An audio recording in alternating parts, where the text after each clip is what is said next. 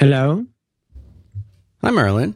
Hello, my friend. How are you? We're live on, on the air right now. Oh, so am I. How's it going? Fine. Ah, uh, you got a new show. We did a little um, movie show. I was hoping you would join me on uh, the movie show at some point. Talk about uh, one of the movies you like. Oh, man. I wish I could. But you'd have to ask. I, I wouldn't know how to ask. Ox, that's uh, awesome. Uh, so like the, maybe The Big Lebowski. I, I like that movie a lot. I would be totally happy to talk about that movie. Would you like to come on the show and do it? Yes, Dan, I would like that very much. Okay. Um, so I'm sure somebody's already made this joke, but is that episode longer than the movie? Yes, by about half an hour. Okay. No, no, I, I'm sure it's a joke that like hundreds of people have already it's made. It's a lot but longer. I saw the number and I went, Brr. Yeah. I, I know Siracusa can go, but oh man, I, I, I uh, I not to, not as much hostility from him though as usual. So it's it's a nice, it's a kinder, gentler John Siracusa. You get to hear him talk about something he likes. Oh, totally. And it's the same as The Incomparable. Uh, yeah. he's, he's, a, he's a different man, and uh, I, I loved his disclaimer about you know his, uh, how he's not like a you know a film student or something. He's just right. a fan. I just love that. Fan. I love that. He's got to be accurate at all times. Well, I made the mistake of flipping it on uh, and, and, and listening before our program, and uh, and I, I'm only up to the squishy sound in the trunk. So right. I, I need I need to set aside some time, and uh, I don't know. Is it like one of those uh, Pink Floyd uh, Wizard of Oz deals? Like if I play, if I get some kind of digital technology and play Goodfellas at the right speed, could it be like a riff tracks type situation? Right. If it's line, if you start it exactly right, then no. Actually, no. I wanted to, but no. But I was thinking you'd be good. You'd be good to do Lebowski because there's few people who who know it and love it as much as you. Thank you. Um, I also have issue not with you but with uh, J S R about uh, claiming Godfather two all to himself. That's like the guy who picks all the shrimp out of the chow mein. Screw that guy. Look at me. I'm John Siracusa. I get all the good movies. You know. You know, I'll take all the I'll take mm-hmm. all the Kubrick ones that um, Gruber won't do. I'll no, take those. He, John, you got him because John is well. Jim Coudal needs. Uh, I'm sorry, I accidentally blooped you because I had to cough. Wow, I'm sorry. Here, let me let me try that again. I shot some hoops this morning and I, I drank water wrong. Oh yeah, now, I just John, now, I want to leave it open to Jim Coudal to do at least a, a couple of the. He has not committed. I haven't even asked him, but. You know, right. I want. I, I wouldn't want to. I wouldn't want to block them all off. But yeah, John John Gruber has told me he he can't do them there too. He's too close to the metal. I, I don't want to change the topic here, but I want to understand a little bit more about the, I, the whole notion of dibs for a topic. Oh, and like, is it like putting your towel in a chair? Is it like like how does that work? Like, you know what I mean? There's the whole thing up in, in the Northeast of uh, you you know about this where if you dig out a spot for your car to park in in the snow, you put down a lawn chair and nobody's allowed to park there. Really? Yeah, yeah, yeah. I, I I think this is true. I think this is big in Boston. I, I might have heard about it on Car Talk. You go out, you get your shovel, you got eight inches of snow or whatever. All right. Maybe maybe two inches in the pool. Anyway, you, you dig out a spot, you get all the snow out, and you put down a lawn chair. And that means everybody understands what that means. It's like it's like the red velvet rope of Massachusetts. You are not allowed to go in that space, or when you come out, you're going to have a nice uh, fresh uh, hole in your window. That's what I hear. John Siracusa just messaged me something I was thinking at the exact moment he typed it. He says, it's like putting a quarter on the arcade game cabinet. It's a, you're, you're up next. Perfect. You're staying there. You got, and if you put up five quarters, you, you got at least five games. That's just enough. I knew kids that had no intention of playing that many games, but they'd put that up j- just to sort of ward off the hmm. other people. Just keep hmm. them out of there. No, is that speculation, shorting, or arbitrage? Which one is that? I've never, I've never understood video games. I, I lost everything after Gorf. You guys talk about all your bleep blop zeep zorp games with your with your momorgs and wearing the Garth Brooks thing so you can talk to your friends in your room. I don't understand any of that. Gorf, you know. Uh, that was the Knight. One that talked to you. Uh, uh, uh. Try again, Space Cadet. I might have gotten the wording wrong. I'm sorry in advance. But um, yeah, the video games have me very confused. And, and so the notion of dibs, Dan Benjamin, how how does this work? Is there is there some place where we should go and, and talk about this? Or I, I wasn't aware that I could call dibs on things. I, I don't know if there's maybe a cutoff, like you can't do it yeah. after you're thirteen years old, but hmm. dibs is important. It's like calling shotgun in a in a car. This is like a lot like Twitter uh, with the with the, the with the retweets and the uh, those stupid hashtags. I think there was a point. I know this was true on pool tables billiards, as you say. I, I think it was true on video games. Didn't they eventually introduce a little slotty dealy where you could put your quarter in? And like it was a little slotty dealy. It was uh, where you like you could say you were one, two, three, four, five, and have quarters there, so people could see how, what the cue was for that game. Mm. But how do I? How do you know it's your quarter? Is the question. And does it move? Do we move them all forward? I got a lot of problems with the eighties, Dan. Yeah. Hmm. So hmm. you know what I talk about when I say Gorf? How do you know that? How do you know Gorf? I blame Gorf. What was your first video game you loved? Was it Star Wars? No, who, who, wait, who loved Star Wars? Was that Gruber? Yeah, I think he liked that one. No, uh, for me, the, the first game that I remember really just being astounded by was Asteroids. Oh, God. I wanted an Asteroids or a Robotron, later on a Robotron. Space Invaders, but Robotron, nah, that's a great game. If I were rich today, I would buy Robotron um, in a heartbeat, be, partly because like of all the MAME games, uh, it, you really need the two. You need the right cabinet to yeah. play that. You need you, the you joysticks, and you need the cabinet with the the right volume and everything. Oh my God, that sound. If, if we had any real fans, they would set us each up with one. I, I don't know if this is a compliment or, or a slam, but Matt Howie, you know, he's gone. He went to the other side at one point. I think now that he's got, you know, a youngster, he had he made a MAME cabinet. He and my dentist are the only people I know who made a MAME cabinet. So you go, you know about this, right? Yeah. You can go, you get a little computer, you get the stuff, and you can have a MAME. And I don't, I don't know how you keep a woman in your life with something like that, Dan. I don't think you do. You need a basement. You need a, you need a basement that she doesn't need, a secret basement, and headphones. You know? Hmm. Hmm. I don't know. I, I, I like The Big Lebowski. I would like to talk about that. I, I'm, I'm kind of bummed that I can't get in on, at least on a round table about The Godfather two. I understand he's got it all to maybe himself. It needs, maybe it needs to be a round table, but I don't know. I don't think he's going to allow that. No, I don't think he he's... might not. I think he's going to be... Uh, he's going to be... Uh, he's going to be a tough guy about that, I think. Mm-hmm. Hmm. Mm-hmm. Hmm. Why'd you do that homepage alphabetically? It's it's a bug I'm f- trying to fix, but I can't fix it while I'm doing your show. Is that, is that Rails problem? Well, it's in Rails. It's not a Rails problem. It's a Dan problem. It's a bug. It's a nice distinction. You want me to have a look? No, it's only been that way for thirty minutes, and I'll I'll okay. undo it. Then we do a push or a pull. Which one should I do? Should I do a pull or a push? Well, you would you would do a pull, and then you mm-hmm. would add and commit your changes. Then you do a push, then a okay. deploy. What if I push and pull like eight hundred times in a minute? Wouldn't matter. I so know called, people. It's called overclocking. Well, I have another name for it. Hmm. Did you know today's kind of our anniversary? It's our fiftieth episode, and our friend looked this up. Are you sure it's fifty? Wow. I think so. It's our fiftieth episode, and I think our first... Well, it's not our fiftieth epi- episode. It's your fiftieth episode. I think our first episode was almost on this date. It was on January eighteenth, and today is January seventeenth. So happy anniversary. We did it. Bang, almost, yeah.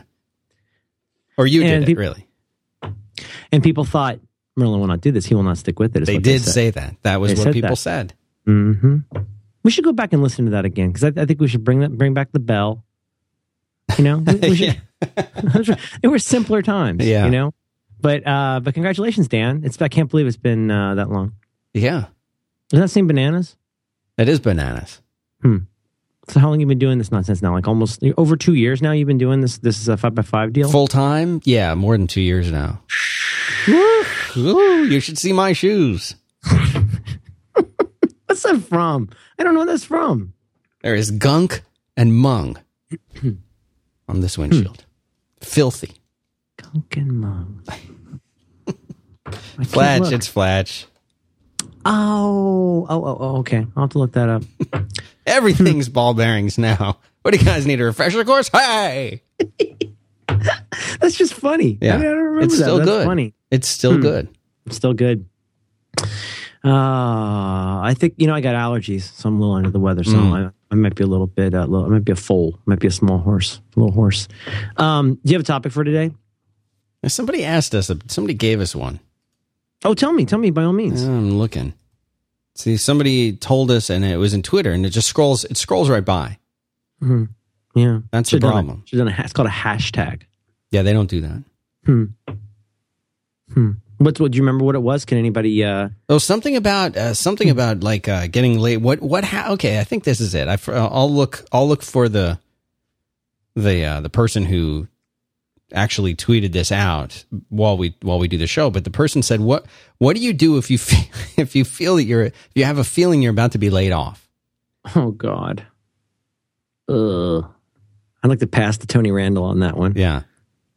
Uh, I, mm, so that's my try. suggestion of the topic. Hmm. I feel uniquely unqualified to answer questions like that. You know, just I mean. We want you want to try? Should we give it a spin? No, it's a good. It's a good question. I'm, I'm happy to give it a spin. I okay. just, I, uh, well, I, you know, we could talk about. I mean, well, first of all, there's certainly an element to that of like, why do you think that's going to be? Is it because other people got fired? Is it because you're getting the stink eye? Uh, is it because like uh, your key card doesn't work? You know, yeah. It depends why you think that. Now, why do you think? Uh, read read the mind of the Octothorpe and and tell me why. Uh, Tell me why why that person's worried about it. I'm going to guess other people being laid off or rumors. I think a lot of anxiety is caused by rumors. In the absence of information, people will come up with their own stories. That's just how the human mind works. You said something really super cool on one of the shows, and I can't forget which I want to say, Marco, where you talked about, uh, it could be B S, I don't know, but you said something about how the human mind is uh, perceives silence as danger. Um, yeah, that was with Marco. I was talking to him about what he listens to. Oh, was it Marco? Yeah, I think it, it was Marco. Marco who's on the whole like programming and music. Right, thing. yeah. Yeah. Could you, could you summarize that? Because I thought it was really interesting. So here's what I've read, uh, and, and I've studied this topic a little bit.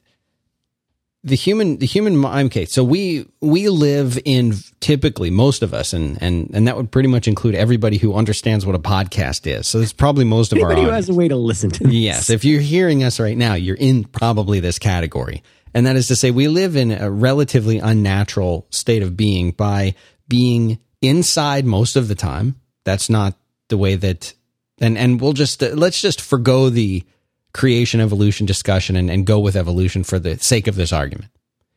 Uh, the way that human beings evolved, or the way that we've been for most of our existence, we've been outside most of the time. Now, that doesn't necessarily mean that being outside is a good thing when it's raining or very cold, but most of our time was spent outside. And, and even, you know, in a, the agricultural time periods and before that, we spent a lot of time outdoors or in more uh, open air kind of settings. So, hearing nature, hearing sounds in nature, whether it's bugs, birds, you know, wind, trees, whatever, uh, we were we're we are conditioned as human beings over a very, very long uh, history to hear the sounds of nature and to hear sounds generally, even if the sounds are, are you know, animals, other human beings. We're not meant to live in what is comparatively completely isolated.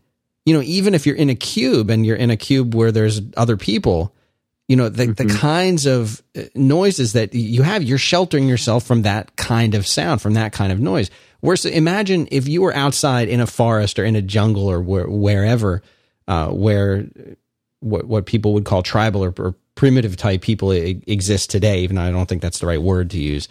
Um, like you mean Oriental. That, that's a better word. Okay. That those people are exposed at all times to the sounds of nature. And I forget what it was. There was a great show. I think it was like one of those Discovery or National Geographic type shows where they have these two guys that go live with like people who live in still in this way today and try to see if they mm-hmm. can do it.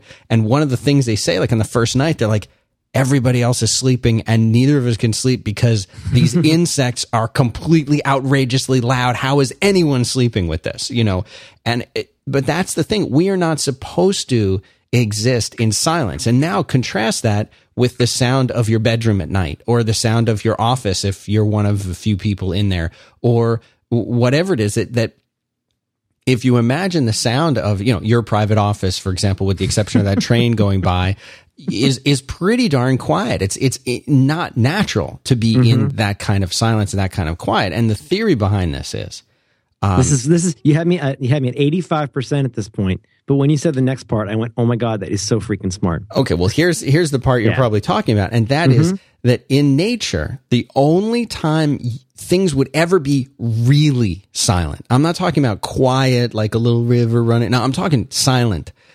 it, the only t- thing that would make the birds and the insects and everything go dead silent is if there's a predator there, is if there's some kind of I- imminent, immediate danger. So imagine mm-hmm. it's late at night, you've got the bugs going, and you've got the little crickets chirping and little cicadas going, and, you know, there's all little things. And then all of a sudden, there's this little crack in the grass. Mm-hmm. Some twig gets broken. What is that? That's the panther or the lion or whatever the heck is stalking you right now.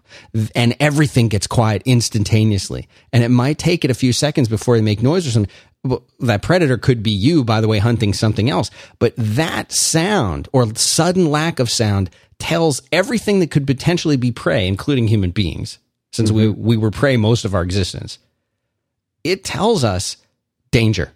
And that causes a stress response and a stress reaction.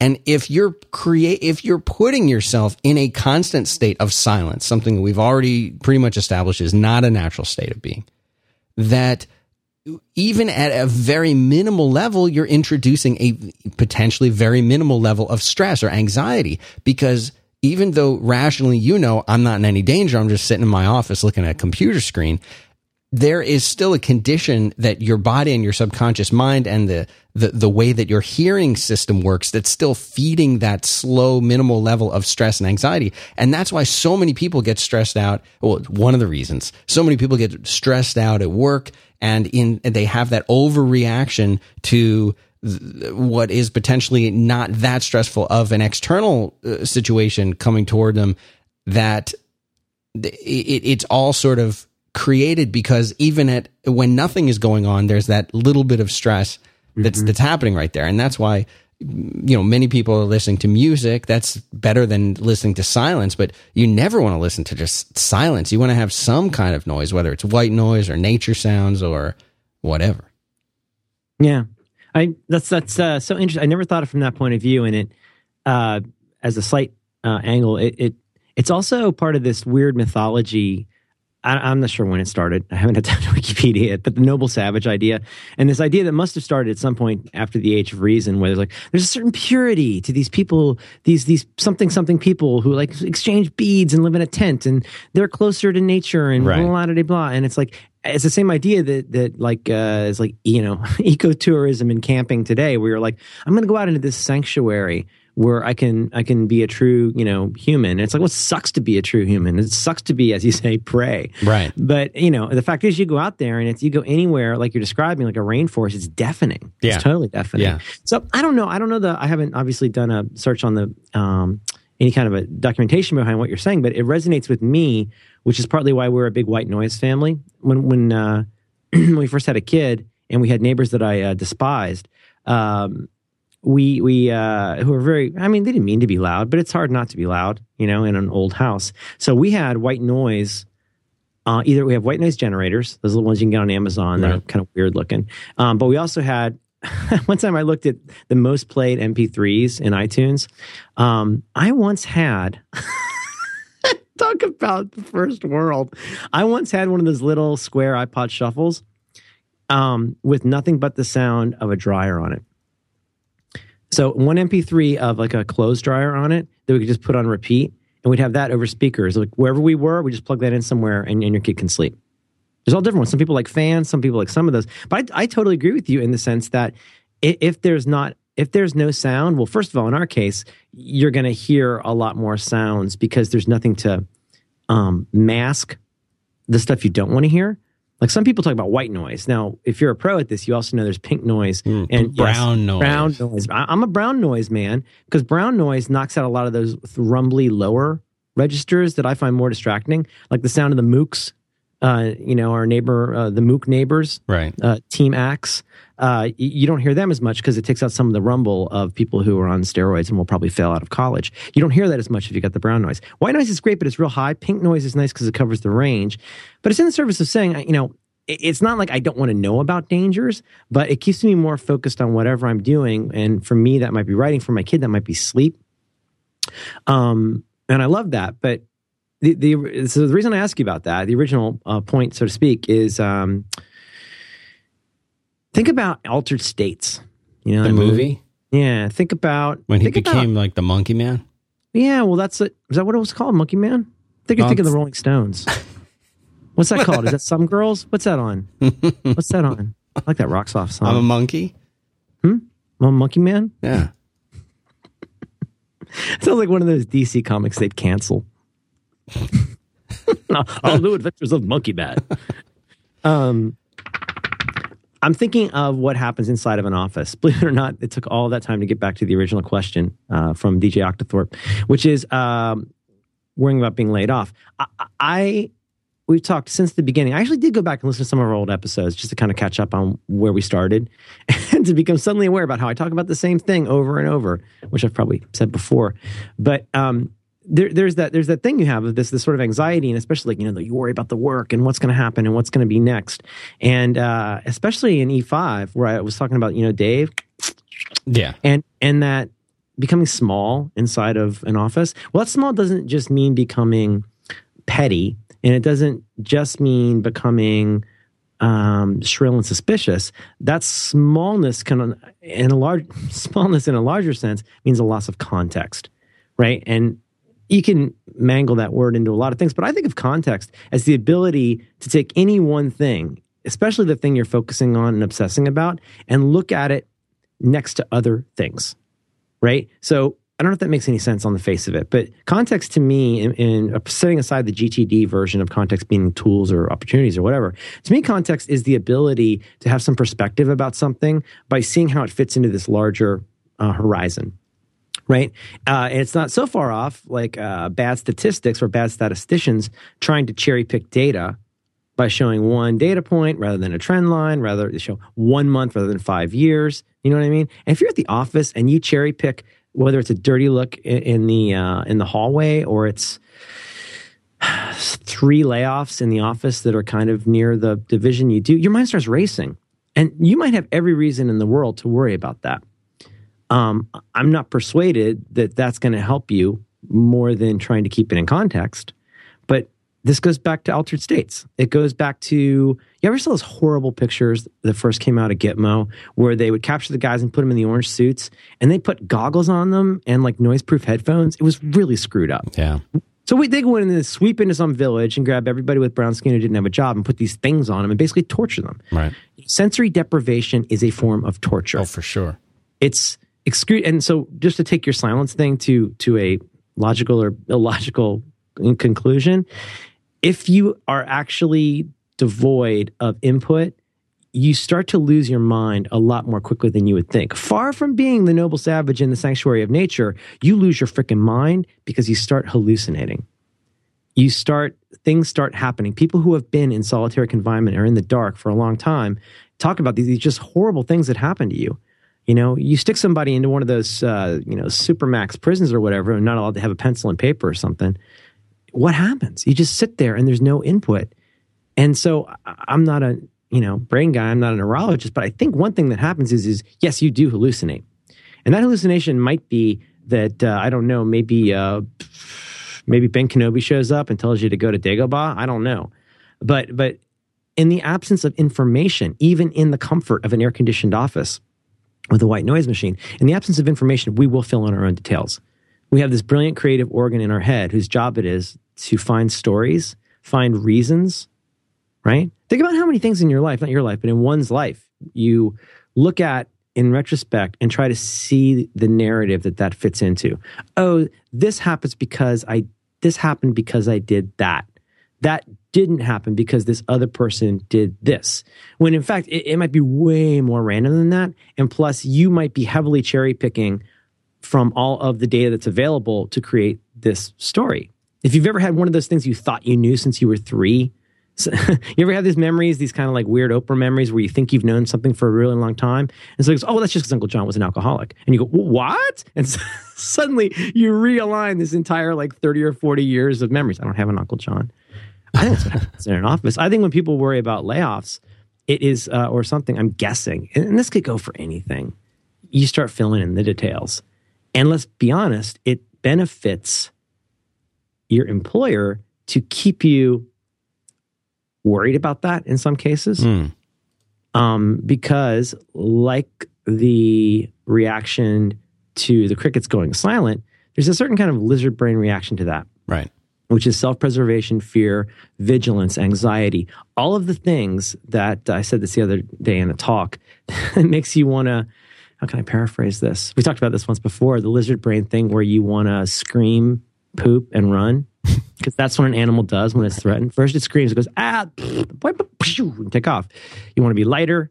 You want your your autonomic system kicks, or your, uh, you know, the, what do they call it? The uh, the um, hormones with the uh, excitement. The uh, Adrenaline? Adrenaline hormone. I thought this was another one of your tests. I'm just going to be quiet for a while and see if you hallucinate. Damn. No, it's not going to happen. I don't read comic books during this show. We read uh, we read a comic last night. I think my kid might be into comics. Why is it so hard to find stuff from Marvel, like normal Marvel comics? Why is it so hard to find normal Marvel comics on all the store stuff? Oh, online? Why, why why why wouldn't you just have all of the X-Men up? You just go buy the X-Men. Yeah. You got to go buy the, why does it the stop? papers. Why does it stop at like ninety something? What, what, is, what is happening? Why would they do that? Why can't I buy like X-Men one ten for my daughter? What kind of world are we living in? I don't know. Don't answer that. Okay. I know I was like that at that job at, at various times because oh, this is not this is boring. But I, I, maybe it's not boring because I think it gets to something that we all do, which is that we try and fill in the details, right? There's that line in, uh, what is it? All the President's Men, I think. I might mangle this on three levels. But, you know, if you go to sleep and there's no snow on the ground and you wake up in the morning and there's snow on the ground, you can reasonably draw a conclusion that it snowed while you were asleep. Right. That seems really, really rational. Mm. But there are things that in our life that can create a lot of anxiety and fear and, like I say, overvigilance that feel just that logical and may not be.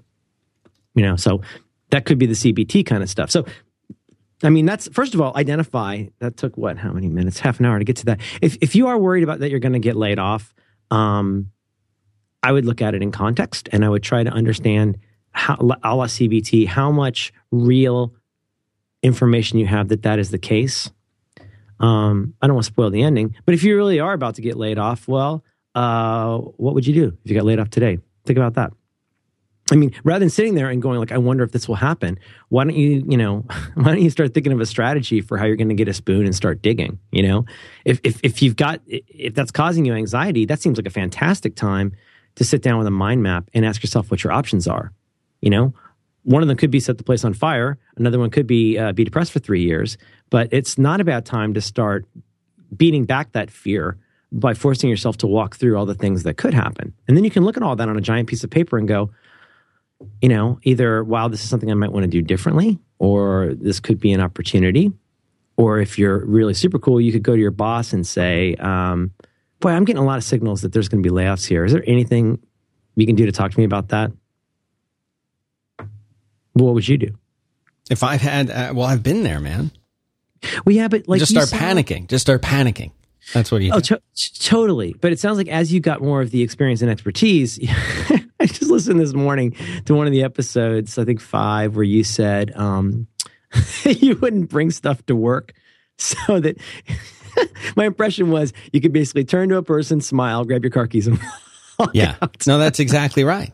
That's exactly right. And I tell you what, you know, maybe that comes from my experience as doing essentially being like a consultant, you know, mm-hmm. like a, a long, a longer term. That's what they used to call it. It's basically like, you know, a, a really long term temp, but you have, you know, usually like a developer or something like that. So you're not doing like typical temp work. You're doing you the made, kind of you work. You made a great distinction that I had never completely put my head around, which is on the one, you got this larger thing called, that I would call client services. Right. And under the aegis of client services, you've got people like me back in the day who I would say were freelance. Right. And freelance to me is you're going gig to gig. And so I would sometimes um, equate that with contract work. I think you were doing more of real contract work, which is like, hi, we're a company. We've got this really talented programmer guy, and you can have him for six months for this much money. Yeah, Isn't that's it? exactly. That's, yeah, and they would they would so pay different from they pay me by by the hour, right? So I was getting paid by the hour, but they weren't paying me directly. They were paying the company that placed me right there. But there was no intention of it going beyond the length of the contract unless they extend the contract or wanted to hire me at, away from the company or whatever. I, I you know I, I um. Now that I'm Johnny First World, I mean, yeah. I remember at my dot com job, and again, I had this job for like had the job per se for what, a year, a year and a half? Well, first of all, it started out as precisely what you just described, which was like pretty good dough long, for a long term, like we're just going to want you to do this for a while kind of thing. Right. You know, freelance jobs, I think, are slightly different, and they tend to be very, my, in the past for me, a freelance job taxonomically meant that there is a thing we need you to make or help make, which should kind of happen by this date. Right. And that's the scope of the project is time, time, budget, and features for this thing. And when that's done, we shake hands and say goodbye, hopefully. Whereas the contract thing is more like, well, we just know we need you around for a while. It might be part of this project. You know what I mean? But yeah. In your case, you said you had a lot of this where it became offers and you could then choose one way or another. My dot-com job, though, I mean, it was clear. The, the writing was on the wall, mm. you know. For, it was so obvious in, what was that, March? March of two thousand, whatever it was, driving back from Menlo Park every day, I'd be listening to, you know, Marketplace, the second, you know, six thirty, six o'clock, six thirty version of Marketplace would come on, and I'd be listening to it, and you hear like, oh, the Dow's up fifty gajillion points again, and everybody's buying a slide for their office, and buying, wearing flip-flops, they're free, or whatever, you know, and hey, big day for beans today. And then it seemed like, in retrospect, it felt like just like a few weeks before, like, it was like, it was clear things were going poorly. And, mm. and nothing nothing made this clearer to me than, oh, this is so embarrassing. I used to be with F M. What is what was Battelle's big magazine? Um, not Red Herring. Business two point oh. No. What was what was Battelle's big magazine? Not Ray Gun. Com- Ray Gun. Ray Gun. I think you're thinking of uh, Naked Ray Gun, that punk rock band. I can't believe. I'm so sorry, John Battelle, who I'm sure doesn't listen to this. John Battelle magazine. This is so embarrassing. It wasn't Wire. Wired. It was, uh, oh, my God. Ink. Cut all this out. Industry Standard. Huh. I've never, I've never heard of that. Oh my God! It was, it was, it was the bathroom required bathroom reading in Menlo Park. And believe me, our, our our biz dev guy would go in there. He would ruin that bathroom while he read the entire Industry Standard. Industry uh. Standard started out, and it was it, it was kind of like the what? Uh, you guys can tell me if this is right or not, but it, it really was the. I don't know, as as as Playboy was to Jerkinet, I think uh, the Industry Standard was to the dot-com boom. And it started out as a little magazine, and had reporting. And then suddenly the Industry Standard became giant. It was like half an inch thick. It was ridiculous. It was, it was, it was, had so many ads for all. I wish I could find one today because the ads were completely ridiculous. It was all dot-coms. You know, what was that one? Was it called flake dot com? There was like, at one point, there was uh, the Best of Breed Enterprise Serial Portal. I mean, there was all this stuff where you're just like, really? And then just as quickly, probably around that time, it got thinner and thinner and thinner until it looked like the T V guide from your local paper. And you knew things were, were going bad. And I, I've told you the story. Like my old boss, Giles, I was forever looking to him for assurances of one kind or another until it, com- it really eclipsed the actual work that I did. I was so obsessed with what would happen if I lost my cushy, overpaid job. You know what I mean? It wasn't like I was, you know, scrambling to distinguish myself because if the axe fell down, it wasn't going to matter how good I was. It was a zero or a one, right? We were going to be millionaires or out of business. That's that's the kind of ridiculous businesses that these were. Wow, I'm older than John Battelle. That's really depressing. Wow. Yeah. Huh. Weird. I don't. I don't. I don't know what the answer to that is, but the fear and the anxiety are not going to improve your work.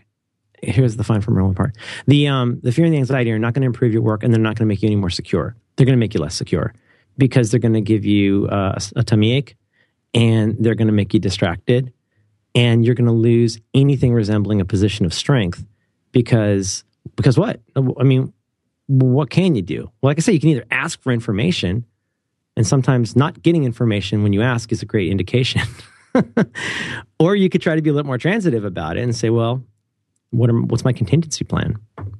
Because, you know, unless you unless you work for your mom and, like, she's really in into, like, funding you, that's, like, what a job is. A job is they pay you because they see the value in what you do. And if they no longer either see that value or they just simply can't afford the value, like, what are they going to do? You know what I mean? It's it's it's not, you know, East Germany. You're not going to get a check for showing up. It's, I mean, what what what can be done? Wow, it's depressing, Dan. What yeah, what are, you, what are you doing? Yeah, so worse. But you know what you should do? You should you should uh, you should find an income muse. You know, mm. I, I told a friend of mine who did get laid off unexpectedly. Mm. What's that? I said, uh, you know, look at this as an opportunity because if you work for yourself, You cannot get fired again. Mm-hmm. You're, you, the only way, people often think that the the the life of a freelancer, by the way, it's one of the hardest lives you can have. I, I can't do it. I just I had to stop doing it. It was it's horrible. It's horrible. Mm-hmm. But if you run your own business, or even if you have a freelance business, it's the, for the first time, really, your income and success will be directly tied to your performance. Really tied to your performance in a way that you can yeah. never really get. I mean, you know, maybe like if you're like a salesperson, but you, you know what I'm saying? If you come up with something great and it's not successful, in other words, it doesn't turn a profit or it doesn't, then really it's your fault. And it, it's oh, really wow. generally, I mean, you don't agree with that? You should do a show with this guy, Stu Maschwitz. I can't I even I pronounce that. Neither can I. I think I just said it wrong. It's Stu. Is that how you say it? Stu, that I can that, um, It's like soup. D V, hmm. You mean SOPA? It's very confusing. You know, SOPA. I think you're thinking X M L R P C. Oh, okay. Dave Warner co-invented that, right? It's rest you got nowadays. SOPA. SOPA is soup. No, I'm not. You, you need to lay down? No, I'm all right. Okay. So, hmm. And that's an A P I. SOPA is soup. Jamon is ham. Jabon is soap. Jabon para platos. Okay, and that's a that's a that's a jamon extra means extra ham. Hmm. How you order ham soup? It's a, it's jamon sopa. Is there such a thing? I don't know. I just I wouldn't want to eat a big freaking bowl of soup. Uh, start over. Good week. It's big week. Whew, huge week. I kind of agree with you. Um, the Stu guy is really interesting. I was on a, a podcast with him a while back, and he, he's really super. He did that D V Rebels guide. If you ever saw that book a few years ago about shooting your own, you know, in the early days of digital video. Oh, yeah. No, I know what you're talking about, but I, yeah, didn't, I didn't read that or see. Was it a video or a book that he did? It was a, it was a book. I and, heard about uh, this thing. Is this real? Can you buy this still? Yes, and he also... What is it called? This, D V Rebels guide? D V... D V Rebels Handbook, something D V like that? D V Rebels... Rebels... Handbook. He's he's listened to the show in the past. Yeah, there it is. Stu. Yeah. You know what else he did? What? Actually, you know, we'll link to this uh, podcast on Scruffy Thinking. I was on with him one time uh, with uh, Kenan Flowers, I believe his name An is. An all-digital approach to making killer action movies on the cheap paperback. You want to know what he did? What? You want to know what he did? What? You know when they added the scene with the... Uh, where they replaced the scene they never used from uh, episode four, where they turn then they turn the dude into Jabba the puppet, and then he, Han's talking to him. Yeah, he did while uh, walking over uh, Jabba's tail. Really? Yeah, yeah, That's yeah. Claim to fame, right there. I- I'll stop right there, except to say this guy's super talented and he's well known, super well known. But go and listen to that podcast. There's some Lucas stories there. I don't feel comfortable sharing, but are very funny. He's, he said something along the lines of, because we do talk about the Lucas stuff, right? Something along the lines of, you're in a room with George, and George goes, you know what? We should add one hundred twenty frames of two droids hitting each other with sticks in front of this scene. Everybody looks at each other and goes, we can do that. You know, that that's life with George. Yeah. I mean, this fall at N B C. Um, Stu is famous for being this guy where he says, if you have lunch with me, you'll quit your job by the end of the day. And I I, um, I really enjoyed that interview with, with uh, that Kenan did with, with him and me, because it's funny, because as much as I feel like I come off sometimes as quit your job guy. Sometimes? No. Well, I mean, if you go back and listen to the show like I have, like every you would time. know that like I'm actually frequently on the other side of that. Really? Absolutely. I have to check if, this out. Read, read it back. Please read back the record. Uh, can you read back what we had? Hmm. Hmm. Uh, I should make a motion to tell you something I like. Um, the uh, uh, I, I, I think that's kind of true, Dan. But the part that I there's two things I blanch about. Well, I mean, the one thing is and blanch I, I, about. Is that right? Is that the one from Golden Girls? Am I thinking of Maude? What is that blanch? What does that mean? Blanch about? Yeah. Oh, it was a popular B B C show in the nineteen seventies with puppets. Blanch. I got nothing. The. Uh, There's a couple problems with that statement. I, I, my own, like, mm, makes me a little edgy when you... So what were you saying? You're saying essentially, you quit your job, you always work for yourself, and you got nobody to blame but yourself. Right. I'm saying I'm saying if you get laid off enough times or fired enough times or whatever, mm-hmm. eventually your takeaway is that either, you know, you need to do better when you work for somebody else, or it, you know, it comes back down to the job security thing. And there, mm-hmm. there is a myth, I think, that having a job and working really hard at your job and doing really well at your job and, and being in good favor with those uh, higher above you in the hierarchy, that that those things equals job security. Working mm-hmm. for a company that's a big company that seems stable equals job security. Certainly, this is what my grandparents believed. I would say probably what my parents believed to some degree, but I think it's still out there. It was certainly, I've felt that way and believed that for, for many years early in my career that, oh, look, I'm working for this big company. And like, look at how big this building is and how many people are in there. Mm-hmm. Uh, you know, I'm doing a good job. I work hard. My boss likes me. That my boss's boss likes them. I, I'm not going to get laid off. And then you get laid off, you know, you and, and fifty other people. Mm-hmm. And you're like, whoa, how did that happen? A whole department gets removed. Oh, we're outsourcing to India. That was the big thing. You know, we're outsourcing this to India. And, and, and I mean, that happened. It's a, it's a thing that happened. It happened a lot. And the concept that, oh, I am, I have a secu- I have security because of these things. The only, there, first of all, there is no such thing as security. There is no such thing as job security, no matter what. But I feel like you have more security if you are more directly in charge of how it is you really make money. And I remember I had a, a friend of mine, and he was all he was a, a, a he is an amazing software developer, far smarter than really one of the smartest people I've ever ever known. Uh, and he is he was constantly saying the amount of of work and effort that you put in, or the ability that you may have to create something amazing, those things are typically not rewarded. What's rewarded is that you show up at nine and that you leave at five and that you eat lunch at your desk. Mm-hmm. That's what's rewarded. I, I don't disagree mostly with anything you're saying. And we've, I think we've actually addressed a lot of this on previous episodes. So I don't, I don't want you to think, and you're putting it in a very articulate way, which I like. I don't disagree with any of that, but does that go just for programmers and tech people, or does it go for everybody? Tell me more. What do you mean? Well, I think what you're implying is if you are a talented and evolving developer, for example, or designer, or any of the typical, you know, jackals who listen to this show, yeah. then if you're good at what you do and you've kept up, you should be able to, well, let's not even say that. I don't think we, I don't think that's even implied in what you're saying. I think you're implying like programmer, tech job people, you should be able to take that somewhere else. Or are you only talking about people who are really talented? Or are you talking about anybody who does tech? Well, that's a, well, that's a fair distinction to make. I mean, I, I think I think it's that's a really interesting way to look at it. Is are we talking? It gets about more just interesting. It gets more interesting in a second. Okay, keep going. What if you have been in, uh, in accounts payable, accounts payable in a newspaper for twenty years? Mm. Should you go on your own? Like what? What if it's your How job? How close to retirement are you? I don't know. So you're saying you're now you're afraid of being laid off, and you're you're in that person in that role. Well, I think a blanket statement.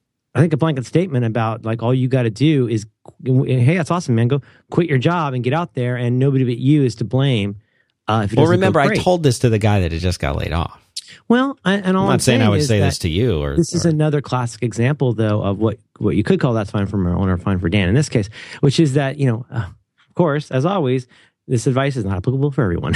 Right. But also that there are some kinds of jobs that are very tough to turn into working on your own. Yeah. Yes, you could become a bookkeeper.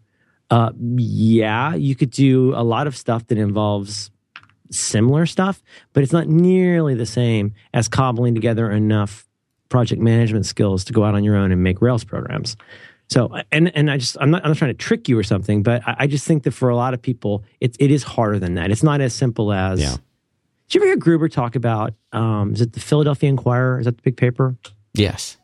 I think he, I forget what his job was there. He was like an intern or something. But ask him sometime to describe where they put the papers on the truck. It, you know, it's it's his story, so let him tell it. But I think in a nut, it's something like you walk into this place, it's just completely cavernous, where every day, like tons and tons of paper are put on the trucks that drive away and move the paper from one place to another. And to, to the sense of awe that you get in a building like that today is would be offset only by realizing like what what a different galaxy that is mm-hmm. in terms of today's economy. You know, it would be like in the place where they're like, you know, pressing Lady Gaga C Ds and you go like, I'm sure these will sell somewhere, but like these, uh, these represent, you know, Lady Gaga, you know, in the same way as like a, a drawing you get at the state fair represents your child. It's, this is, this is so far off, you know, the, the legacy of that is, is so far off. So, I mean, part of the trouble is also, yeah, I mean, the economy still blows. It's, it's been getting better according to N P R, but still, if you haven't had a, you know, you judge the economy by how well you're doing, I think by and large. So that fear gets you. And I, I don't know if there's a simple solution. I don't even know if there's a slightly harder solution of saying like, oh, I'll just take my show on the road. Because you could be older. Let's say you're in sales. I'm sorry. Let's say you're in sales. Let's say you're even in sales in a, um, in a, in a market or a, um, I'm trying to avoid saying vertical space, in a field where people still buy stuff. Well, anybody who's over fifty will tell you how freaking hard it is to get a job. Yeah. My mother-in-law um, won a suit against a place who let her go because of her age, and she could prove it. I mean, it, but she's tenacious. You don't want to screw with my mother-in-law. No way. Oh, my God. God, she's awesome. She just spontaneously speaks French. It's intoxicating. And, um, but, you know, but I, I, do we want to assume for the sake of argument, oh, my God, as we go into like hour three, we'll come back in a second, but do we want to assume for the advice we give on this that we're talking to somebody who's probably a nerd worried about losing a zero and one kind of tech job? Yeah, I mean, I, in my opinion, in my mind, when I'm talking, to, I'm talking to listeners of the show, not right. like I, I their spouses. Like I said, I wasn't trying to fool you or anything. No, but, really? Hmm. Was I? I don't know. Was this your card? Ghostbusters. Hmm. Hmm. You know, I showed I showed the, that to the boy over the weekend. Ghostbusters. The original. Yeah. Is there a, is there? You mean like the first one or a remake? Is there a remake? Oh, I think they had to redact some of the uh, Ray Parker Junior music and get uh, Ray Parker Senior It was a really ugly thing. It was like a Marvin Gaye type situation. Oh, hmm. Hey, what do you think? Well, I, I'm guessing it. Certain parts of it, I didn't age well. Doesn't age well. I'm just guessing. Not really. I, there's certain. I only showed him certain parts of it. I couldn't show him. You know, obviously the there's certain there's certain scenes with the gatekeeper and the keymaster you don't want a four year old to see. But I think you're thinking of Sigourney Weaver. Yes, I am. Oh, mm, I am. Too, I'm thinking so hard. Mm, I got it's got some fast development cycles right now. Push, pull, push, pull. But like the scene with the Stay Puft Marshmallow Man and Gozer, that's pretty watchable. That looks pretty good. It still stands up. I mean, the effects with the with the Stay Puft Marshmallow Man, where he's sort of stomping on things, it, the cuts in it are kind of bad, and but it's still it makes for a fun. And the Ecto one, oh, he loves the oh, he loves the Ecto one. Oh, the little the thing that eats the hot dogs. No, that's Slimer. What's an Ecto? The Ecto one is their is their car, the converted uh, oh, an old school ambulance thing. Yeah, yeah. I like that Annie Potts. Huh. Yeah, you would. I would. I, I and you do. Mm, I chip that cup. I uh, go ahead. You know, you should show him. He's thank you. Uh, first time gear. Uh, he's four, like like my daughter, right? You yeah. should show him American Gigolo. It's amazing how well that film is aged. Right. At, well, that's queued up right after Taxi Driver. the special, the special edition. Yeah, the special edition. The color temperature and gave him hair. Yeah, they gave right. him hair. It's a long story. Uh, can I tell you about something I like? I would love to hear about that. For okay, I like this. Uh, I like this uh, Smile software. They make this thing called Text Expander that I like a lot. I have a question for you about Text Expander. Yeah, go ahead, caller. When you do, I want to talk to you about apostrophes specifically. Do you do you care about apostrophes? In terms of making it Smarty Pants? Like, yeah, doing it do, because it's nice if you use Markdown and Smarty Pants and things that when you're writing something for the web that it'll automatically turn the quotes in and things. But what about like if you're typing in an email or you're typing something where, where you don't, you're not going to be parsing the text? Well, uh, do you worry about that? I do care, but I'd also like to uh, explain the Esperanto to English version of what you just said, Thank which you. is that there actually are different typographical signals, uh, st- typographic uh, characters for what you might call a straight co- quote or a curly quote or a tick or a, not a guillemette, what's the what's the thing that like for seven-inch records? You know, that thing? Those are all different, or like one-inch. Those yeah. are all actually different. And most of us, in a way that drives Gruber crazy, use the straight quote for all of those. And so there's, in H T M L, for example, you can have, what is it? I think there's a couple ways to do it. You can do the ampersand. I want to say, is it something twenty-one, twenty and twenty-one? Yeah, twenty, uh, yeah, yeah, twenty-one is That's the, pretty good. Pretty yeah. good for an old guy. Or yeah, so eight or two, just two one, I think is what it is. Ampersand Q U O T um, semicolon. Well, I'm glad. Good thing I gave you the English explanation of that. Yeah, but, you thank know, you for clearing this up. If if you're somebody who cares about that stuff, uh, you, you know that there's a difference, and uh, and it looks a lot better. Um, I don't worry about that in email, um, and I don't worry about that in any place where I worry if it would handle it, because just because it's for me, it's superstition. Over the years, I've seen so many things like that turn up with the box with an X in it because it didn't handle the same encoding oh, or something. Yeah, yeah, that and it sucks. Box. But if you do straight quotes, you're much more likely, is that low ASCII or whatever it's called? Like you're you're much more likely to have it not look screwy somewhere. Um, you know, I've had in some of my different blog uh, engines I've used, I would use either I would put curly quotes into like a title, and it comes out as looking really weird. So, um, but what you're describing, I, I think, Dan, what you're describing is context for knowing when to make a double quote, like, you know, a quotation mark into left or right curly quotes. Yes. Because there is crazy logic. That's one thing that makes Gruber's Smarty Pants so interesting, is it's pretty good at sussing out what it should be. Smarty Pants takes all that straightforward um, punctuation and turns it into the proper, like, typesetting ones. It'll turn, you know, make M dashes, N dashes correctly uh, out of Markdown in particular. I don't do that. You know what I was trying for a while using Text Expander? Um... Oh my God, I can't believe I'm bringing it up again. I thought we were over this. Uh, usage. mm. I was going with the English punctuation style for a while. And to get myself into the swing of things, I had a text expander thing that would change um, period qu- question. Period, period quote and period double yeah. quote into a quote double period. Double yeah. quote period. I looked at it like three times. And even though logically it makes a gajillion times more sense to me, it still just looked wrong. So yeah. I turned it off. I do a lot of things like that, to that, like correct dumb errors. I use Text Expander. Uh, the first thing I ever did, I think, in Text Expander that I do to this day is change Melrin to Merlin. Because I am constantly typing my own name as Melrin, because apparently I'm insane. And nothing nothing harms your credibility with a stranger or a friend quite so much as misspelling your own first name. Right. I thought your name was Michelle with three L's. No, no, I just type it that way because I'm dumb, you know? Uh, I think Text Expander is great for stuff like that. And what's neat is, I, if memory serves, if, I think this is still the case, it ships with a, a set, a folder full of snippets that will actually correct a lot of common things like that. I also have one that I love a lot. Um, and there's lots of people do this different ways, but I have one that will take care of turning all the different, it'll make all the different symbols for you on the fly. This is easy enough to do in TextMate, but if you want to register trademark and don't know option three, or or I'm sorry, you want you know the little R in a circle, or if you if, if you don't know that a T M typographically is, I think, option two, is that right? I think that's correct. I can't do it without doing it. Yeah, you got to do it. It's muscle memory at this point for you. I think it's two. I screwed up my key bindings. I what did you do? Trip. My key binding. You know. What I, did, did you do? Is this R? Yeah, I think I, I, got, I got these new key bindings. I think I might be an assembler. Hmm. But this is what Text Expander is great for. Now, so the, the obvious ones uh, that Text Expander is great for are for all these tips, things you use over and over again, the classic being things like boilerplate language for contracts, uh, signatures for email, and things like that. But um, it's weird because, like any good life hack thing, the more you use it and the more you think about it, the more you'll discover you can use it for. Um, I think you, I think you, I don't know, sometimes you've seen my blog. I've added a couple. I have I read that one. Thing like crazy. I Thank can't you. get enough of that thing. Thank you, Dan. I'm so glad. I have, uh, let's see here, S D I. Talking about forty-three probably, folders or something else? Yeah, it's frequently updated. Uh, S D I spells out, sorry, I don't argue on the internet. uh, numeral five, sorry is sorry to lose you as a listener, which I suggested that you do as well. Um, here's a good one. If I type O N B R I A R, it types, what's your address over there? You're over on Briar, right? These because things that you, so you type a no, lot. I used it so much. And what do you think? It's for you. I used it so much inside. And then my favorite one right now, which I encourage everyone to get, is I believe it's T T U, which types in, I think you're thinking of. Oh.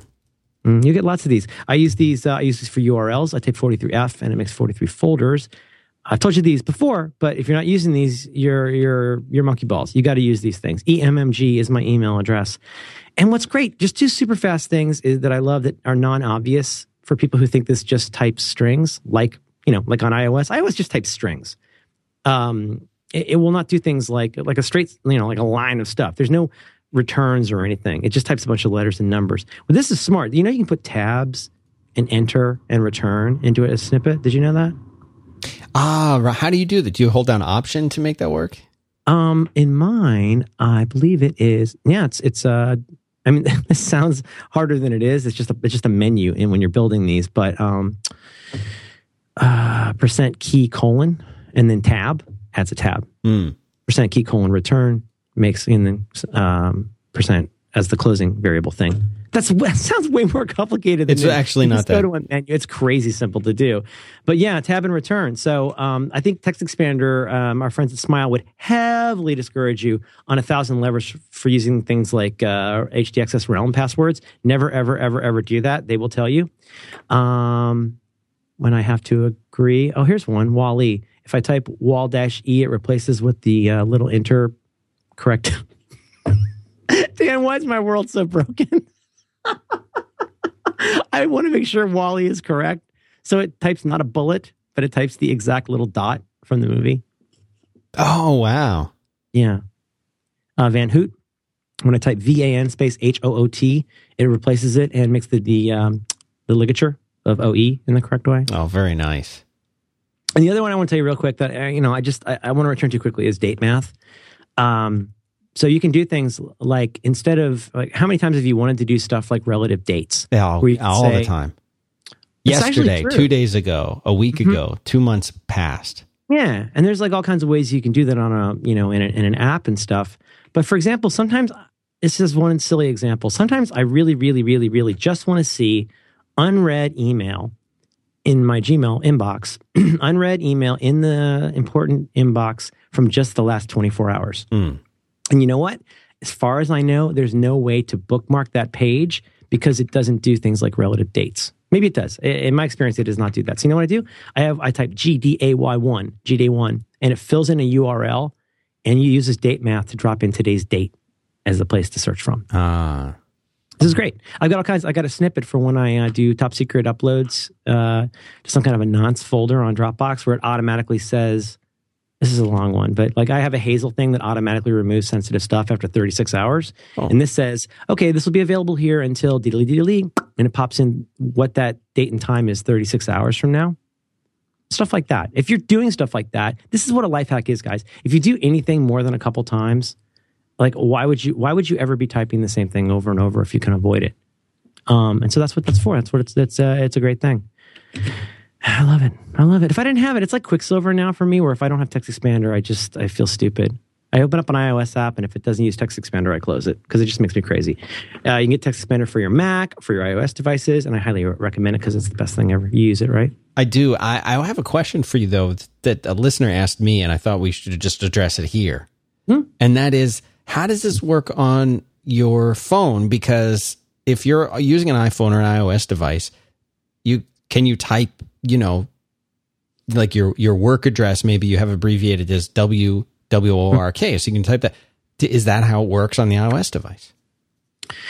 Um, there are differences. Right? Well, there are differences between the iOS and the Mac one. The, the biggest one I could think of is that, is that uh, pretty much whatever snippets you have that are just straight up, you know, even the date math stuff, that'll all work fine inside of your iOS app. Because your iOS app does not, to my knowledge, have things like Ruby and Perl right, on exactly, it, yeah. or shell. Like you, you can't drop shell scripts in.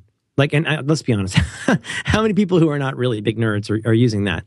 Um, I mean, I am. I've got some, you know, some really cool scripts, and it doesn't do iOS at, right at this point does not do. There's no such thing as like a pop up, so you can't do the fill in field stuff. But everything else works fine. Um, And what's funny is, I mean, I really adapt the kinds of, I, there's certain shortcuts that I, or snippets that I use a lot on my phone and rarely on the com, on the desktop and vice versa. And there's a bunch that I use on both. Like I say, F date, give me a Unix date right here as a stamp. Mm. S D A T E, give me a standard, you know, I S O or whatever of today's date. Right. Um, does that answer the question? Not really. Sure. Hmm. Well, you've got these. Here's the thing. Like I like to say in my talks, I, I don't care what you care about, but you should. Like there are things like this that that if you thought about it, you'd realize you're wasting time on or wasting keystrokes or introducing errors, right? If there's stuff that you just, you know, rather it worked a different way, you can totally hack that in here. You can even change what they call the delimiters. This has gone on too long. Um, what I'm looking for right now, though, is the page on the Smile site, Smile software site that tells you You know, go to the Smile software site because it's really good. And it's got tons of helpful things on how to make all these things. Um, and like all the best stuff, you don't have to learn all this on the first day. Just go in and just do something like correcting the spelling of your own name. You're going to see a benefit in that already. Um, and uh, and we really would like you to check it out. So go to uh, smile software dot com slash B two W, and you will see the range of fine products that the Smile folks have there. Um, looks like Grooves used it too. He put up a uh, he put up a screenshot. I'm being that creepy guy now. Um, he put up a screenshot, and I saw the little uh, T E up in the uh, menu Gotta bar. Have it. I, do you judge people based on what items they have in their menu bar? I judge people based on so many things. But quietly, sometimes silently. Yeah. Um, they may not. They'll probably never know. Um, but if they do, it's not going to be good. Oh. I judge a lot. I judge a lot. Uh, I'm trying to think of what I really, really, really judge about. What? Oh, reality what? T V. Reality T V, uh, tattoos. Re- wait, wait, wait. B M Ws. Yeah. What about the t- What about the tattoo? What do you what do you like can or I beg not? You to like? Literally, can I beg you to literally not get me started on that? No, let's hear it. Just get a shirt. Smile Software, uh, smile software dot com uh, slash B two W. We're very grateful to them, and uh, we thank them for the support of five by five and Back to Work. Gitmo. That's no good. You don't want to go there. It's like being a little kennel. It's hard. It's hard to be a special flower when you're at Gitmo. I'm telling you. Is that all closed now? They closed that whole thing down. It's it's like a uh, it's like a Shakey's Pizza now, right? I I don't. I'm not qualified to answer. You follow the news. You're a big big follower of the news, right? No, hmm. not that kind of news. Mm-hmm, mm-hmm. I, find poli- I find politics. You follow politics not, real closely? Not at all. I'm. I mean, it's. I wouldn't go so far as to say I'm apolitical, but it's it's not in my day-to-day thinking ever. Oh man, that should be a show. You know what? Dan, what? He captured that. That should be a show. That's all right. Mm-hmm. I'm right down here on a card. Yeah, that should, that should be a show. Tungle it, mm-hmm. tungle it, tungle it up. I, like like most things with computers, I thought I understood Tungle, and now I'm not sure that I do. No, I, you don't. I should just get a notebook. Um, do you still want to, want to finish up more on the uh, job thing? I would really like to answer this kid's question. Okay, read it back. I'm out of tea. I'm, I had some tea and now I'm out of water, so I'm drinking cold water. Do you drink coffee in the morning? Yeah, not as much as I used to. Why? Because uh, I take A D D medicine, don't need it. Or why do I drink it, period? I said too much. Hmm. So does the A D D medicine have the same effect as the coffee? You should go back and listen to... Uh, Is that what you're trying to, to tell uh, me? S one E three. S one... I think it's E three. Is that the second arrow? The problem is that people, a lot of I'm not a doctor, but people who have some flavor of uh, A D H D will find themselves self-medicating by taking some kind of a stimulant, and which basically mimics uh, the uh, it mimics the effects or mimics the behavior of having a normal mind. Right, you've got to like you've got to sort of prime your engine to get revved up to this certain level before life makes sense. This is why some people. You know, uh, like Marco talks about how he likes to listen to music. Well, some people like can't work without having Facebook open and can't work without, ha- you know what I mean? Yeah. If they were to just sit down and w- do one thing, they would lose their mind because, you know, th- there's a dopamine problem going on. And I used to self-medicate heavily with things like coffee. When I got to work that job with Dave, I would get in before everybody else. There's me and Doctor Freeman were the only ones that were ever in there. You know, we'd be the only ones in the office. I'd make a, a pot of coffee with two. Boy, did they hate this at the office. This was, they had to put out a memo. I would use two of those packs instead of one. You know what I'm talking about? Where you rip open the cellophane thing and you get the little oh, pack. Yeah, yeah. That little, that little panty of coffee. I would, I would make it with two of those. And then Richard and I would drink that. I would drink uh, most of a pot of coffee. And then I'd have most of another pot of coffee. You know? Because that's, uh, I mean, it's but it's like buying lifts for your shoes. I mean, yeah, technically you're taller, but you're really still like five six. And and that's the thing is like when I started getting, you know, something like treatment for this, I uh, I didn't feel the need to drink a pot of coffee anymore. That's why I like the uh, jasmine tea. Hmm. Brownell coffee. Uh, Terrible. Between, I always get the address wrong. What is it? It's between uh, twenty-first and twenty-second. Oh, uh, over by the uh, In-N-Out Burger on Camrose? Oh, I think you're out, out there on uh, Briar. And read back the question, Dan. What was the question? What do what, what do I do if I have the feeling that I'm about to be laid off? What do I do? What do I do to feel less scared? What do I do to make sure I don't get laid off? What do I do to decide what job I'd rather have? Hmm. These are different ways of uh, me oversimplifying that by trying to change the question. But they really, those are really very different questions.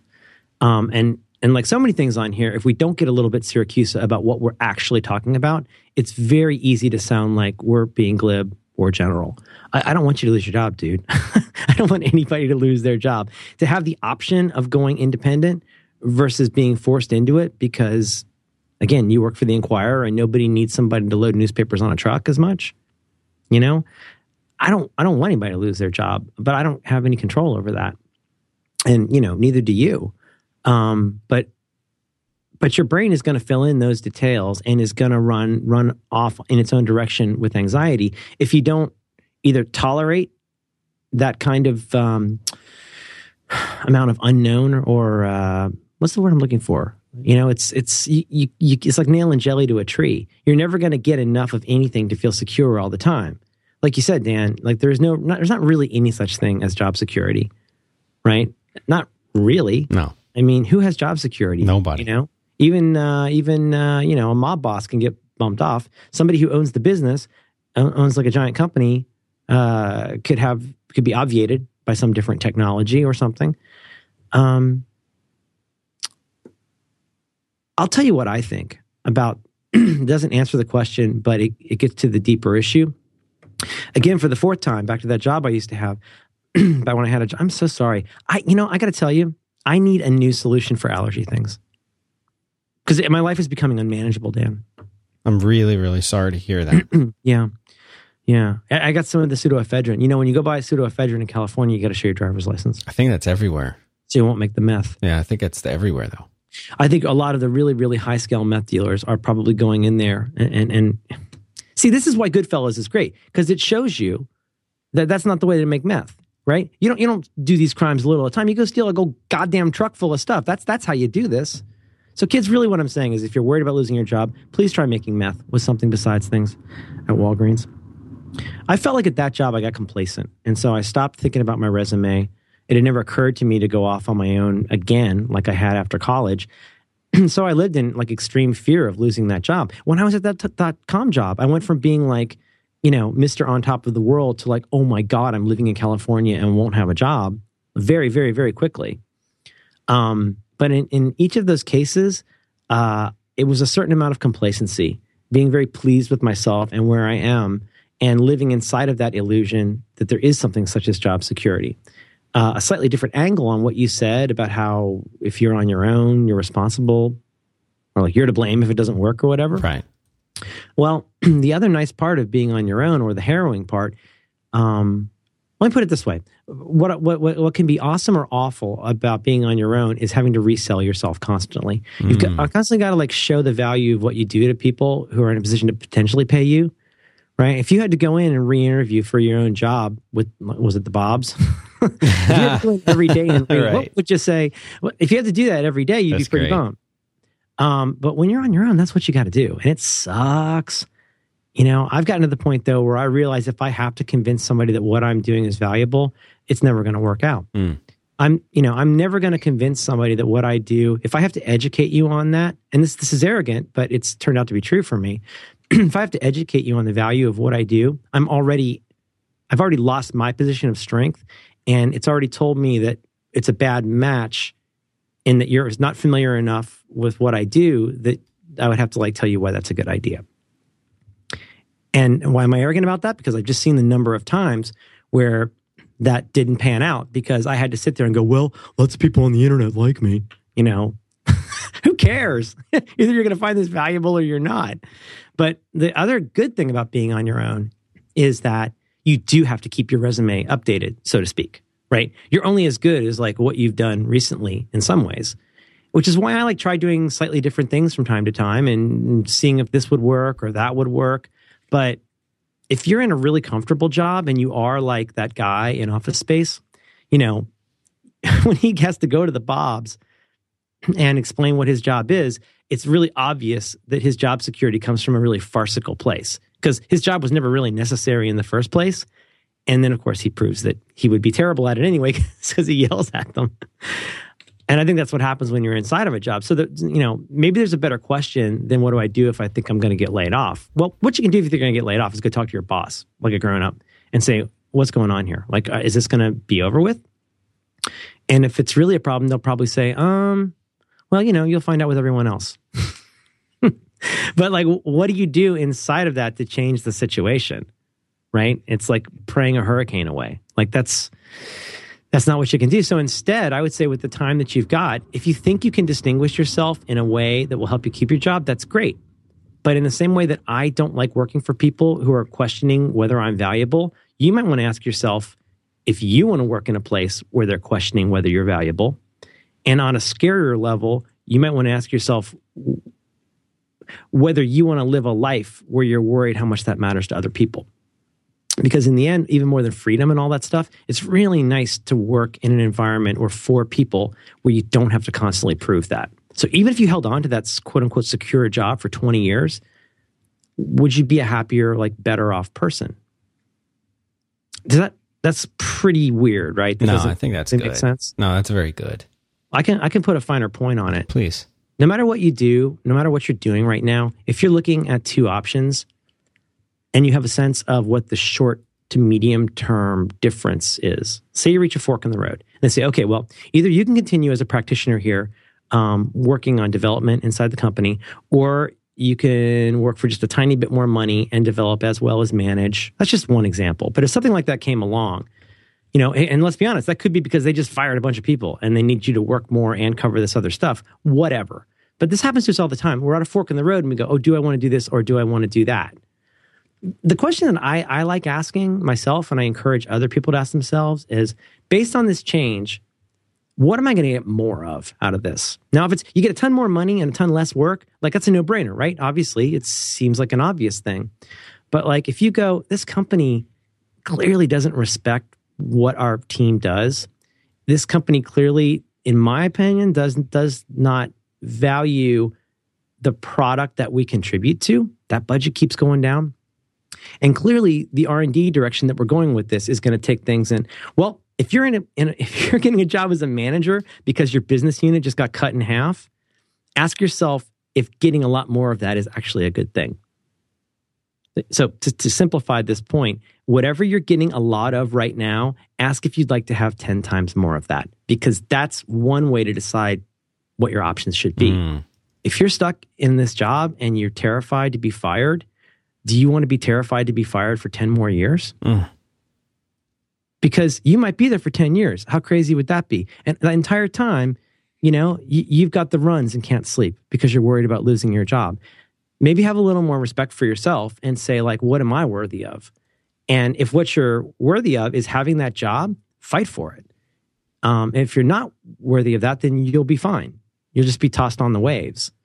But if you take it in a, from a more transitive position of saying, this is really my deal and nobody here is going to hold my dick for me, like you get a completely different point of view.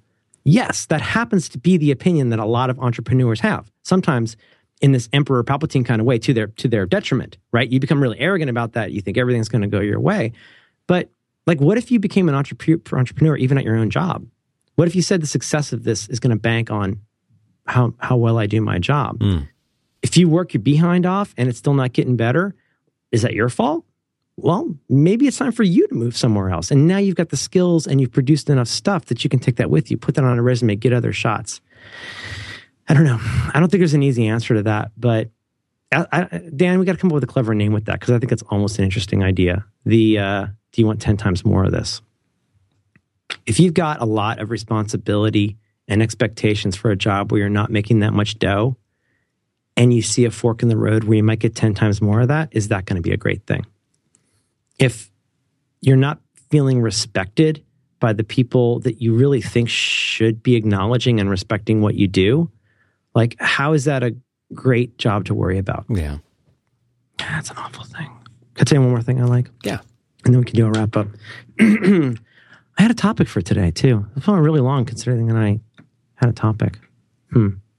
Hmm. Do you ever use the web? Do you mean like the, the one on the internet? I guess so. I mean, I don't know. It's no, port- not. Port- I mean, a, l- yeah. a little bit, but. Mm-hmm. Mm. I really like this thing called Squarespace. It's squarespace dot com. Oh, I like that. Yeah, and I'm starting to think the more the more effective uh, thing that I can do here is to keep these things uh, short. I'll just mix it up sometimes with that. So I'm going to say go to squarespace dot com slash back to work, which is one word. And uh, I'm going to go with the, the the super simple, obvious thing in case you, this is the first time you've heard the show, uh, one you're in. Uh, and that's just the simplicity of getting set up and using stuff like their templates. They've recently added some new templates um, that are are just are just beautiful. Um, on, on the um, on the last episode of the show, uh, my co-host and I were talking about the early days of blog engines, things like Movable Type, things like Blogger. And when I went and listened back to that, and I heard myself saying like how I miss Movable Type, you know, I really do miss Movable Type in a lot of ways, especially the Movable Type of like the golden period. But I realized how much like I don't miss so many aspects, not of Movable Type per se, but of hosting my own thing per se. I love the the abstraction that we have gotten to, where you can think about the stuff you want to write.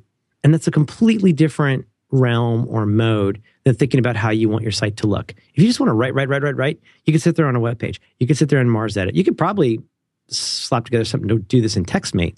You just put words and pictures in a place you want it to go. And then when you want to change the way your site looks, you click a little button and say, I want to change the way it looks. I pick this and it all changes.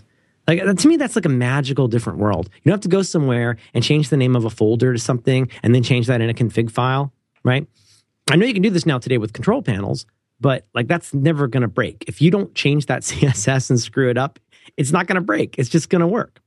And I, I think that's, I think it's, I think it's remarkable how much this stuff has evolved over the years. And uh, like I say, Dan, it's why I'm moving a lot of my stuff to Squarespace, and I continue to spend lots of time in there because I, I trust them, and it is solid, it is easy to use, and it's uh, pretty as heck. And so you can go to uh, squarespace dot com slash back to work. I believe, Dan, am I correct? This is still the month of one. Yes, it's still the month of one. And we have uh, we have a code that will get you a discount. Do you remember the code off the top of your head? Uh, something with Merlin, Merlin this, Merlin. Mm. I believe it's. I believe it's. Is, is, is it so angry? Is that correct? So is it still? Is it fine for Merlin? Is it so angry? I'm, I'm looking. I'm looking. Is the caller there? I can find this in a second. I got. I look for. I got to look for Lil Ryan. His uh, his mom and dad are uh, typing for him on these. Handsome, handsome Lil Ryan. That sounds like the least successful white rapper. Offer code, offer code for January. Offer code. Big week. That's right. We're big week now. Dan, I think I'm having a stroke. Time is moving too fast. thirty percent off for ninety days. And in parentheses, it says three months. I think you're misreading that. There's no way that could be true. It is true. They got to be losing their shirts on this. I don't, yeah. I mean, I guess they are, but they want to do right. something for the listeners. You don't think they wear those Ed Hardy shirts, do you? Oh, add that to my list. Is that like that a hair list. Shirt? Oh, I wish. No. Do you have that? Do you wear a hair shirt? Hmm. I've had a couple. Ugh. Yeah. What is it? What does that mean? Oh, hair shirt. Uh, I think it's a very uncomfortable shirt that you wear in penitence uh, to the Lord because uh, you believe in original sin and you think you should be uncomfortable. Really? Mm-hmm. Hair yeah, it's shirt. A lot, it's, a lot, it's a lot like being from the Midwest. Hair shirt. Squarespace dot com slash back to work. Uh, we thank them very much, including Lil Ryan. We thank them for uh, supporting five by five and Back to Work. Yeah, there's this whole thing in Christianity about, uh, what do they call it? Uh, to induce some degree of discomfort or pain as a sign of repentance and atonement. Yeah, like look for something like mortification of the body. Like a job. This is like a, having a job. It's a lot like a job. A job is like a hair shirt in a lot of ways. Yeah, yeah, it is. It is. I think Milton talked about that. Um, Goat's hair. Hmm. I had a really good topic. I'll save it for next week. What is it? You want to drop it? Slipping and sliding. Woo-hoo! We're not, we don't have time to do a three-hour episode, do we? It's like when they say you're supposed to imagine your power animal and you see the penguin and he says, slide. Hmm. Burgess Meredith? I think you're thinking of uh, SOPA. Hmm. Hmm. Isn't it funny there's a place called Turkey, but we eat turkey? What is the deal with that? You drive on the parkway and you park on the driveway. Who's coming up with this stuff? You know, my kid said to me, four years old, he said, this is my chest, but pirates have a different kind of chest. Oh, that is so good. That is so, oh, isn't that beautiful? Yeah. My daughter's marrying the Phantom Menace just to spite me. Stupid kid. Um, have we talked enough about that or should we wrap anything up? Let's wrap it up. Hmm. I think you're thinking of Phantom of the Opera, by the way. Jobs make you small, Dan. Jobs can be very empowering. And when you get a job, it feels so good because it's like getting picked for kickball. You know, you feel like you're in this in this whole range of people, but then they bring you in, they tell you how much you're going to get paid, they tell you where you're going to sit, uh, they give you the manual, you sign a bunch of forms, and it's like that line from the uh, from The Wire. You know, it's like when uh, uh, what's his head? Um, God damn, I need to drink more tea. The uh, the Wire guy, what's his name? Bald guy, what's his name? Oh, uh, Stanley Tucci. That's the one. He says uh, in the very first uh, scene in the D V D commentary from S one E one. I've never seen that. Never watched it. Okay, we're not going to talk about that now. Too violent. I think he says something along the lines of um, The Wire is... Let me just look this up. It'll take a second. Tell me what else you haven't seen. Uh, I haven't seen all of the, the Game of Thrones yet, so don't ruin it for me. Oh, I saw a little of that. I saw it was with the uh, the engineer guy, the Dinklage. Is, is, that, is that the Dinklage? Is that his name? What's his name? I don't know. That's just... Peter Dinklage. Is that him? I don't know. Peter Dinklage? Is that real? That's awesome. Is this the After Dark or is this still the show? No, I can't no, tell. no. I was gonna, I was gonna read Whoa, you. Whoa, uh, three twenty-five. Yeah, should we go? Woo. Yes. Uh-huh. So, uh, David Simon. He says, um, Paul Simon is who you're thinking of. I think you're thinking of uh, Amy Irving. She's the one that's married to Steven Spielberg. Um, he says the show is, quote, really about the American city and about how we live together. It's about how institutions have an effect on individuals, whether one is a cop, a longshoreman, a drug dealer, a politician, a judge, or a lawyer. All are ultimately compromised and must contend with whatever institution they are committed to. So, in some ways, a, a really weird, sick Merlin man way of thinking about life is deciding who's allowed to corrupt you. Whose system is allowed to be the one that guides your cognition and action and decision-making. Um, as I've said in some recent talks, who's allowed to make you scared? Like, who's allowed to put you in a position where you're asking what to do if you get laid off? This is very high-level stuff. But if you ever make it past that fear that you have right now about losing your job, brace yourself, because you're going to be scared of that stuff all the time forever. There's always going to be something else you're scared of. It's never a question of making that fear go away. It is a question of saying, like, who's allowed to screw with me? Who's allowed me? Who's allowed to make me feel bad? Who's allowed to make me stay up at night even when I'm not clocked in? And who's allowed to make my lizard brain kick in in such a way that even though I know I should be operating from a position of power, I'm going to supplicate myself to this organization? Uh, just on the basis of being scared about what they might do to me. And I think if you're not asking yourself those questions, you're going to just ask yourself what happens if you get laid off. Because what's going to happen is just, you'll survive. You'll live. And maybe you'll be better than those people one day. Jim? Dan, you want to button this up? Yeah, let's do it. Happy anniversary, my friend. Hey, you too, Merlin. I love you. Love you too.